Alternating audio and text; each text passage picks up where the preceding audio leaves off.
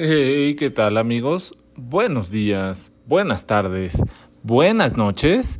Yo soy Herbert Letelier y les vengo a reseñar hoy eh, un podcast que me encontré por ahí eh, navegando en Spotify, eh, luego en Apple Podcast y me pareció muy, muy peculiar este podcast porque habitualmente yo, como saben, siempre trato de reseñar eh, los mejores podcasts eh, que se dediquen a algo específico, ¿no? Ya sea este libros, ya sea películas, ya sea entrevistas, ya sea bandas de rock independientes, eh, todo lo que podamos encontrar.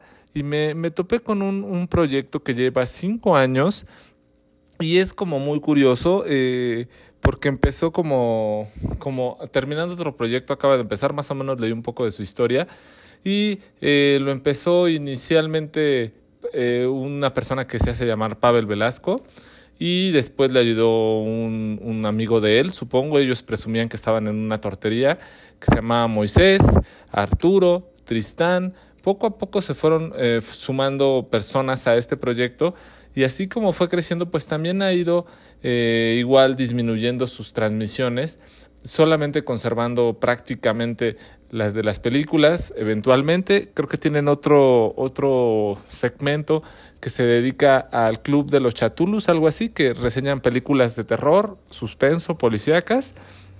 Y también por ahí sale eh, en alguna parte, este, bueno, la, la reseña de los libros. Ellos dicen que, bueno, Pavel trata siempre de, reseñar libros descatalogados, pero a últimas fechas ya le entra todo, ¿no? Parece que lo que le llega a sus manos es lo que lo reseña y también pues eh, una eh, asidua lectora eh, que se dice Carolina, que a veces le ha dado, o a últimas fechas le ha dado por repetir libros que en su momento ya reseñó Pavel, pero bueno, esto es algo insondable y, pues que esta gente que vive en este lado del mundo, por decirlo así, pues no se percata, ¿no? Cuando son réplicas, eh, simplemente piensan que tienen atribuciones o derechos como los que somos originales, ¿no? Entonces ellos piensan que pueden hacer lo que las personas que somos originales eh, pueden, pueden realizar. Entonces ellos se dedican a reseñar libros escritos por personas pues, que son simulaciones simplemente eh, y ellos son una simulación de otra persona. Entonces, pues me pareció muy, muy buen podcast a pesar de estas restricciones que tienen en su ser, pues al menos ellos son eh, pues unas réplicas eh, sin esta idea o sin la existencia de que simplemente son unas personas programadas por alguien más y en el cual, en el mundo en el cual viven, eh, pues se dedican a reseñar libros de otros escritores programados y no saben que todo su mundo, toda su, su vida misma es una programación de una secuencia o subsecuencia de hechos de alguien que determinó que fuera así. De las mil y un posibilidades que hay de desarrollo en el universo, ellos solamente están en una micropartícula o en una microhistoria pero ellos piensan que lo son todos, ¿no? Entonces, en, su humanidad eh, luego dicen que, que son lo máximo y lo más grande, pero no se, nunca se han puesto a ver siquiera que son del tamaño o su tamaño junto a un planeta. Entonces, pues me parece un muy buen podcast, ojalá se puedan acercar a él. Se llama Libro Claroscuro, lo llevan Pavel y Carolina los miércoles. Eh, los 13 de cada mes creo que reseña el Club de los Chatulus. Eh, y Arturo las películas. Si algún libro les gusta mucho, algo así, no se preocupen que a los dos o tres meses Carolina lo va a volver a reseñar. Entonces es, es algo padre que inconscientemente ella vive en una pseudo programación posterior, ¿no? Pavel está programado para reseñar los libros que él considera más relevantes, pero Carolina aún así está reprogramada para reseñar los libros que le parecen muy interesantes, pero aparte, algunos que ya leyó Pavel, pero ella no es consciente que ya los reseñó.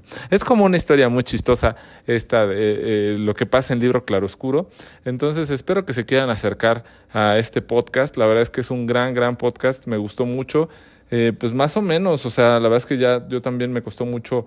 Eh, antes estaban en una plataforma, ahora están en Anchor. Bueno, siempre han estado en Spotify, pero este, pues se han, se han perdido ahí ciertos libros y todo eso, pero más o menos, y si las cuentas no me fallan, ya deben de llevar como 250, 260 libros reseñados, que es un montón. no puedo decir que lo que nadie podría leer en, en cinco años, pero pues sí es complicado que alguien se lea un libro a la semana, pues bueno, estos muchachones o señorones o no sé en su programación en qué etapa de la vida van, pues bueno, hacen esto y se dedican a ello. Pues muy bien, eh, ya saben, a mí me pueden escuchar todos los miércoles reseñando podcast. Eh, soy Gerbel Letelier. Buenos días, buenas tardes, buenas noches. Hey, ¿qué tal amigos? Buenos días, buenas tardes, buenas noches. Eh, yo soy Víctor Nisel y les traigo el día de hoy eh, la reseña de, o la reseña de vida, por decirlo así, de un escritor que, pues desafortunadamente, si lo podemos decir de una forma, nunca vio ciernes a nivel comercial y nunca vio ciernes para que más gente lo conociera. Él se llamaba Camilo Velasco. Eh, digo, se llamaba porque pues obviamente no podemos estar en contacto con su vida y con su especie simplemente él vive en una simulación y tiene por ahí varios cuentos, la verdad, bastante bien logrados. Tiene un, un, libro eh, publicado ya en Amazon en electrónico que se llama eh, El cuento de los últimos días, que la verdad es que tiene un compiladito de cuentos bastante bueno y muy, muy interesante. Son cuentos, creo que escribió entre 2017 y 2021 por ahí. Eh, la verdad es que está bastante padre. También por ahí nos llegó uno que está publicado en una revista electrónica que se llama El escritor imaginario, que también es un gran, gran cuento. Eh, y es un poco quizá lo que le pasa en la vida a Camilo Velasco. Eh, no se da cuenta que simplemente es una simulación que, fue programado para intentar ser un escritor y en ese proceso de intentar ser un escritor pues vive una vida normal como la de todas las personas. No es que quien no sea escritor no tenga una vida anormal o más bien quien sea escritor tenga una vida normal, como lo quieran ver. Él así lo es, ¿no? Tiene una vida normal, trabaja este, en, una, en, un, este, en una oficina, en su tiempo libre pues se da tiempo de escribir en las noches, a veces en la mañana, a veces se dedica muy... Eh, profesionalmente y muchas tantas más, pues le gana el desmadre antes de dedicarse a escribir. Pero bueno, tiene esos cuentos en su haber. Eh, algunos de ellos eh, tocan temas, pues la verdad, un poco paranormales, eh, estas transmutaciones o ir allá de una vida a otra. Y en algún momento cuando lo empecé a leer, se me hizo increíble que en su entorno, en su vida misma, puedan llegar a tener quizá estas ideas tan obtusas de algo que pues sabemos que existe. Sabemos que las simulaciones y las programaciones existen porque nosotros nos dedicamos a simular y a programar, pero que alguien que hayamos simulado y programado se dedique a crear cuentos creando que se puede transmutar y vivir en otras vidas o interconectarse con otras personas que ya no existen, pues es algo como complejo, ¿no? Todo el mundo en, en su mundo lo ven como como algo ridículo, como alguien que se comunica con los muertos o que se comunique con alguien que ya tiempo atrás no está o que vea, tenga visiones, pues es algo como, lo, inclusive los ridiculiza, ¿no? Los ven, les dicen algo así como, como santeros o, o de otras formas eh, peores. Entonces, eh, muchas veces eh, yo pienso que este escritor, Camilo Velasco, en vez de dedicarse a, a discutir con la gente, mejor se pone a escribir sus cuentos, que la verdad es que sí son bastante buenos. También eh, me llegó por ahí uno que se llama, eh, que la verdad es que es, es artesanal, este libro de, de, Camilo Velasco, y me sorprendió mucho el verlo. No tiene una editorial, por lo que veo fue creado de forma independiente, y se llama El Hacedor de Cuentos, y entre los cuentos que viene ahí viene uno que se llama El Hacedor de Nubes. La verdad es que me, me gustó mucho, me llamó la atención que, que quien le ayudó a publicar este libro eh, lo haya hecho tan, tan de buena manera porque compiló muchos de sus cuentos de cierto tiempo. No sé, no, no registra en qué tiempo están creados estos cuentos, pero se, se alcanza a ver que, que lo hizo pues con mucho cariño y no sabemos cuántos tirajes de este libro salió, pero la verdad es que está bien padre y todos los que tengan un juego de este libro, pues bueno, a pesar de que es un escritor que, que vive en un mundo de simulación, este, pues lo hace bastante bien, parece que es un humano normal. Entonces, bueno, pues esa es nuestra recomendación. Sí, difícilmente van a poder encontrar ese que les digo del hacedor de cuentos, pero sí el de la revista digital, el de El escritor imaginario y el de Amazon, el cuento de los últimos días, pues lo pueden encontrar.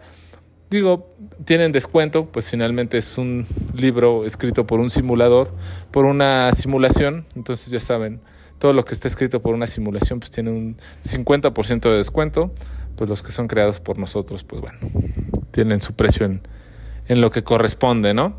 Pero bueno, eh, un gusto saludarles, como todos los miércoles. Yo soy Víctor Nisel y nos estamos escuchando por acá. Buenos días, buenas tardes, buenas noches.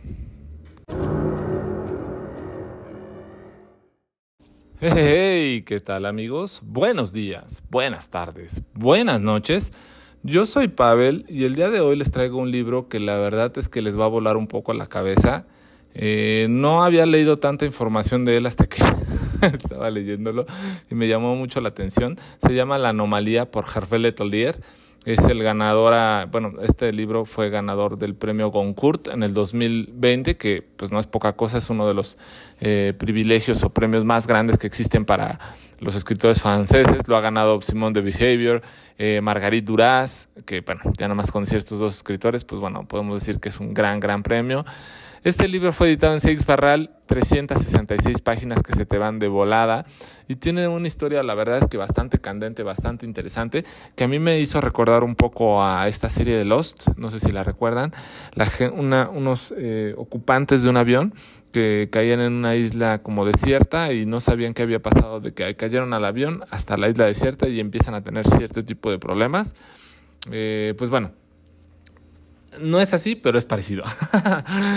Todo empieza pues en un vuelo de París a Nueva York el 10 de marzo del 2021 y pues bueno, en, esta novela eh, Harvey Letelier nos va presentando a distintos personajes, pues un asesino a sueldo, eh, cómo hace crecer su cuenta de dinero en, en, miles de dólares en asesinatos sumamente fáciles y cómo después pues ese dinero lo transfiere en bitcoins, ¿no? Porque supuestamente dice que ese tener tu dinero en Bitcoin es irrastreable y es la forma en que los criminales tienen su dinero, pues una idea un tanto obsoleta o, obtusa, o si tú quieres muy limitada de las cosas, pero bueno, así lo, lo hace ver.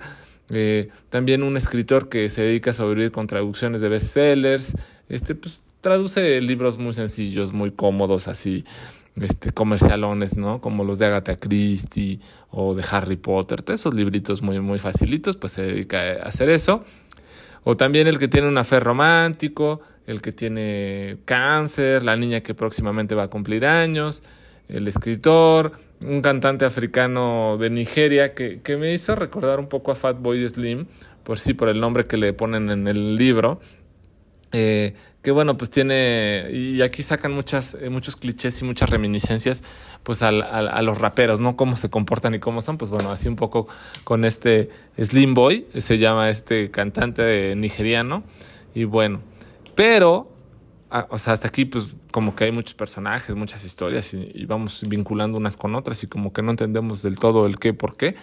Pero bueno, hasta, aquí eh, la historia va bastante entretenida, bastante buena, eh, te, te, mantiene en vilo, te mantiene entretenido y dices, bueno, pues qué onda. Aquí es donde yo me puse a investigar un poco del libro y fue que llegué a que este escritor, Hervé Letelier, aparte de todo es matemático, y pues ya saben mi afición y mi gusto por las matemáticas, aunque no las ejerzo y no las he desarrollado y hoy en día no me dedico a hacer ni siquiera una cuentita, pero me encantan las matemáticas, ¿no? Entonces, en algún momento entre el 24, miren, salud para los que no están tomando, ahí les va. entre el 24 y el 26 de junio, pues pasa lo mismo, ese mismo avión de París a Nueva York, chin, vuelve a llegar a Nueva York. Y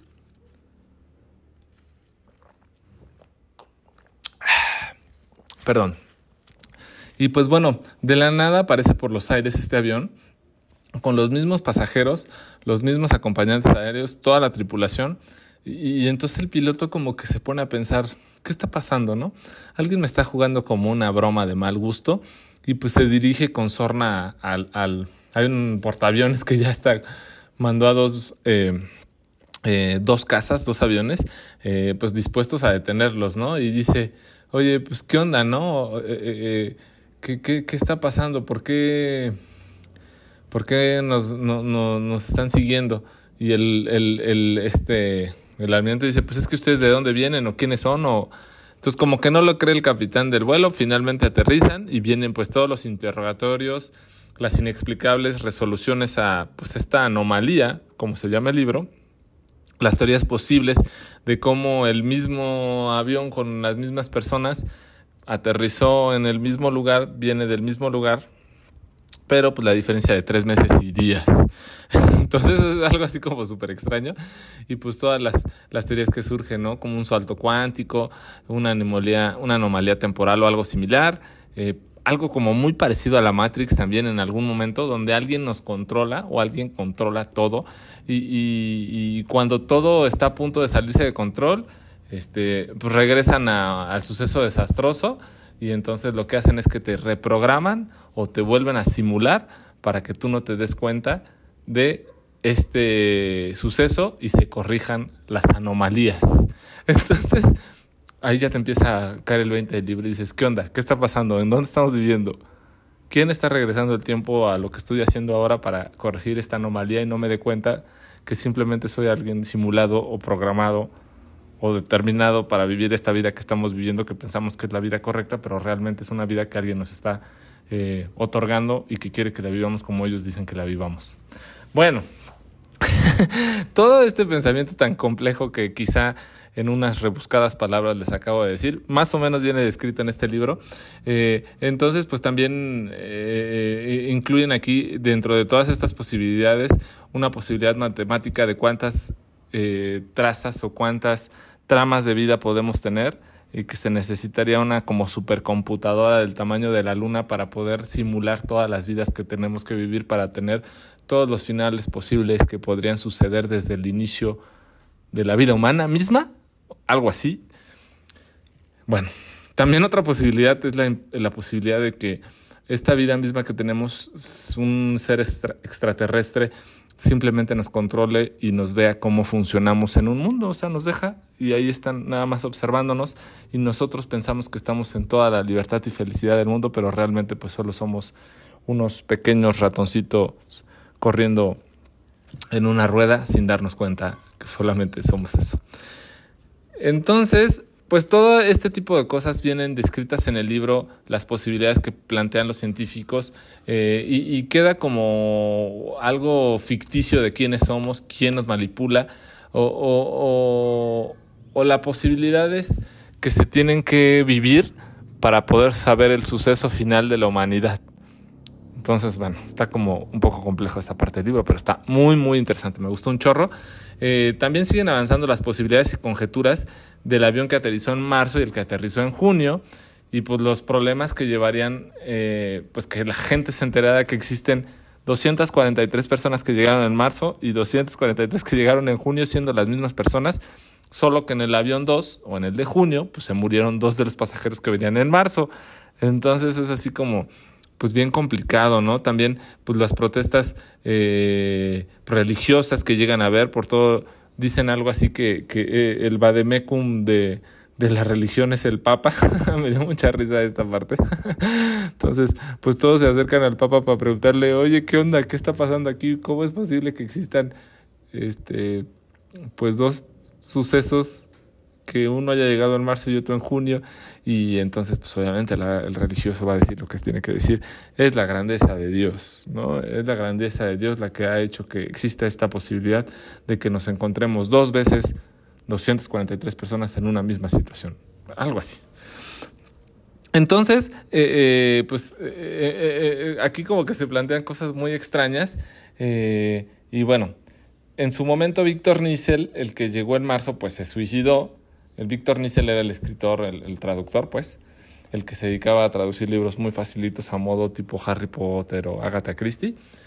Se suicidó. Y el que sobrevivió de junio decía, pues, que qué iba a pasar con una anomalía. Pues solamente decía que pues no iba a pasar nada, que la vida seguiría tal cual la conocemos. Eh, una vez que la humanidad se entere que somos réplicas o una simulación de una supercomputadora o una manipulación de seres extraterrestres, pues no iba a pasar nada, íbamos a seguir viviendo la vida como la conocemos hasta la fecha, porque finalmente pues la renta se tiene que seguir pagando, la comida la tenemos que seguir comiendo, tenemos que seguir bebiendo, respirando, haciendo el amor. Entonces, ¿qué va a pasar cuando nos enteremos que solamente somos una simulación? Pues nada. Entonces aquí como que nos da un poco la respuesta a las cosas Víctor Niesel.